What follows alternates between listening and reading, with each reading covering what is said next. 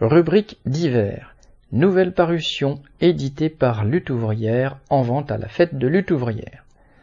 Les luttes de la classe ouvrière pour son indépendance politique, Organisation des travailleurs révolutionnaires Haïti.